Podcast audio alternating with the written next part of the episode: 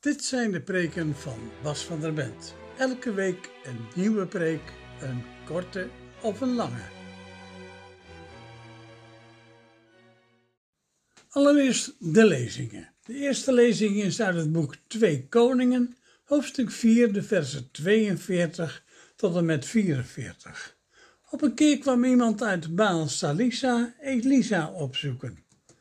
Hij bracht 20 gerstebroden voor de godsman mee, gebakken van meel uit nieuwe oogst en een zakje vers graan. Elisa droeg zijn bediende op dit als maal aan de profeten voor te zetten. Toen de bediende protesteerde dat het beslist niet genoeg was voor 100 personen, zei Elisa nogmaals: zet het de profeten voor, ze zullen er een maaltijd aan hebben. Want dit zegt de Heer, ze zullen ervan eten en nog overhouden ook. Toen zette zijn bediende het de profeten voor en zij aten ervan en hielden nog over ook, zoals de Heer had gezegd. De tweede lezing is uit het Evangelie van Marcus, hoofdstuk 8, de versen 1 tot en met 21. Toen er op een keer weer een grote menigte bijeen was en ze niets meer te eten hadden, riep hij de leerlingen bij zich en zei tegen hen: ik heb medelijden met al die mensen, want ze zijn nu al 3 dagen bij me en hebben niets meer te eten. Als ik hen met een lege maag naar huis stuur, zullen ze onderweg bezwijken. Sommigen zijn immers van ver gekomen.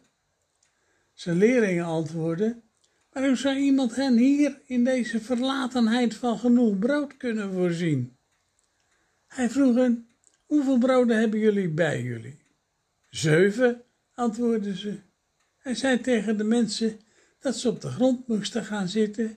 Hij nam de 7 broden, sprak het dankgebed uit, brak de broden en gaf ze aan de leerlingen om ze aan de mensen uit te delen. En dat deden ze. Ze hadden er ook nog een paar kleine vissen bij.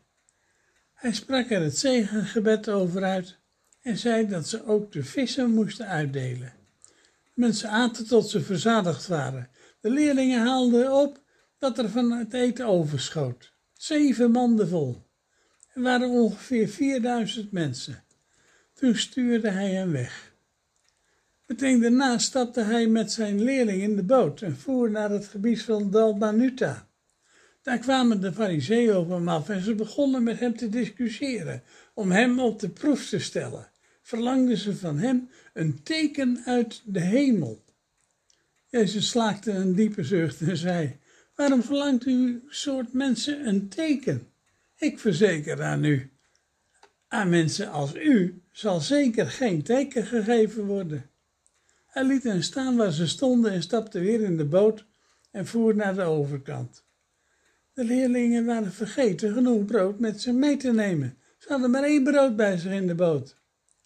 Hij waarschuwde hen: pas op, hoed je voor de zuurdesem van de farizeeën en voor de zuurdesem van Herodes. Ze hadden het er met elkaar over dat ze geen brood hadden. Toen hij dit merkte, zei hij: waarom praten jullie over dat je geen brood hebt? Begrijpen jullie het dan nog niet en ontbreekt het jullie aan inzicht? Zijn jullie dan zo hardleers?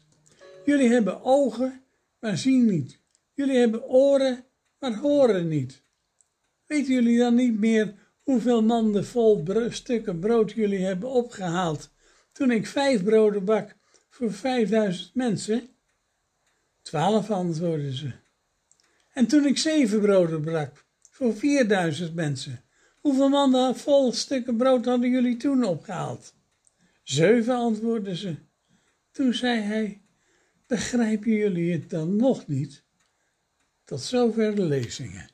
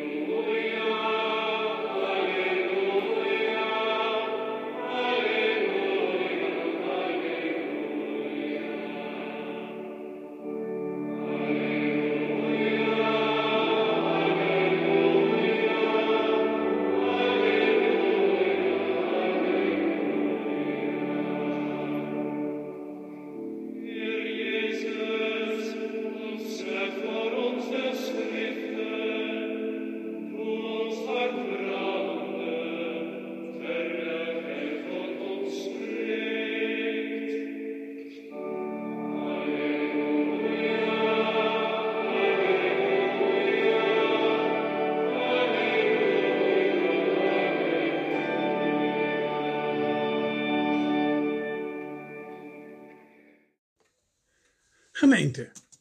We hoorden vanmorgen een verhaal over de profeet Elisa, opvolger van de altijd zeer populair gebleven Elia.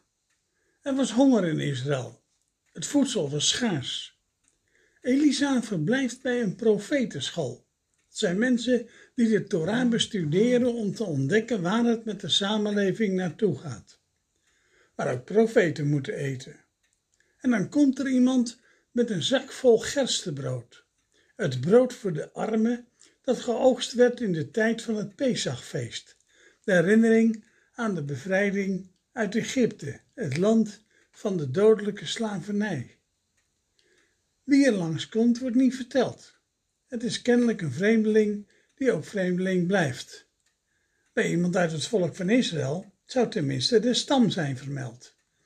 Er wordt wel verteld waar de vreemdeling vandaan komt, uit Baal Salisa. Waar vandaan? Uit Baal Salisa. Nooit van gehoord. Die vreemde namen uit de Bijbel zeggen ons niks en dat is jammer. Geleerden nemen bijvoorbeeld aan dat er Bet Baal Salisa heeft gestaan. En dat is te vertalen. Dat betekent het huis van Baal in Salisa. En dus krijgt de profeet eten uit een tempel voor Baal, de Kanaänitische god van de vruchtbaarheid. De profeten in het boek Koningen lopen voortdurend de hoop tegen de aanbidding van die god. Met de betekenis van de naam van de stad waar de vreemdeling vandaan komt, wordt gelijk een boodschap meegegeven. Eten aannemen van vreemdelingen is niet verkeerd. Er is hongersnood in het land. Elisa had een leerling de opdracht gegeven linzen te gaan zoeken, maar dat was niet helemaal goed gegaan. Ze waren er ziek van geworden. Met een handvol meel had Elisa erger weten te voorkomen. Toen was het dan ook op. Tot er dus iemand kwam met een zak vol gerstebrood. Maar met een handvol broden zou de profeet toch zijn leerlingen niet te eten kunnen geven. Zelfs niet met 20 broden. En dan wordt duidelijk hoe Baal en de God van Israël tegenover elkaar staan. Baal gaat over de vruchtbaarheid van het land. Maar Elisa en de profeten leren dat je goed moet uitkijken, want voor je het weet heb je een giftige plant te pakken, waar je gemakkelijk dood aan kunt gaan. De God van Israël kijkt naar de daden van de mensen. En als je deelt met elkaar, dan kun je de hongersnood overleven. Het verhaal over de spijzigingen door Jezus van Nazareth is dan ook de uitleg van de verhalen over de wonderbare spijzigingen door Elisa. Want naast de broden is er voor Elisa ook een zak vol graan, gerstekorrels. Die kun je malen en daar kun je de ongezuurde broden van bakken die horen bij dat bevrijdingsfeest. En zo wordt in het verhaal herinnerd aan de bevrijding uit de slavernij van Egypte. Als iedereen met elkaar deelt, dan blijkt altijd weer dat er genoeg is en dat er op het eind zelfs overblijft.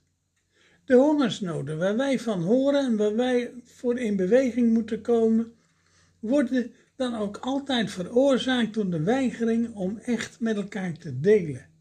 Om te zorgen dat ook arme boeren het loon ontvangen voor hun oogst dat ze verdienen. Ook wij kunnen de wereld voeden. Er groeit genoeg dat eetbaar is. Het land hoeft niet te worden uitgeput.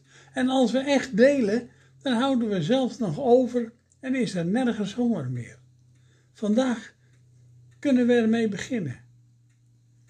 En moet dan de hele wereld met ons mee eten? In het begin van de beweging van de weg, zoals het christendom aanvankelijk werd genoemd, was er nog een hele discussie over het samen eten met buitenlanders, met heidenen. Het besluit dat er geen bezwaar tegen was, kwam niet gemakkelijk tot stand. Marcus herinnerde zich een verhaal dat duidelijk maakte dat Jezus van Nazareth zijn leerlingen er uitdrukkelijk voor op pad had gestuurd. Hij had al een keer verteld over het delen van 5 broden en 2 vissen aan 5000 mensen. Er waren toen 12 mannen overgebleven. Kenners van de schriften hadden gelijk gedacht aan de 5 boeken van de Torah, die gevolgd worden door de profeten en de geschriften en aan de 12 stammen.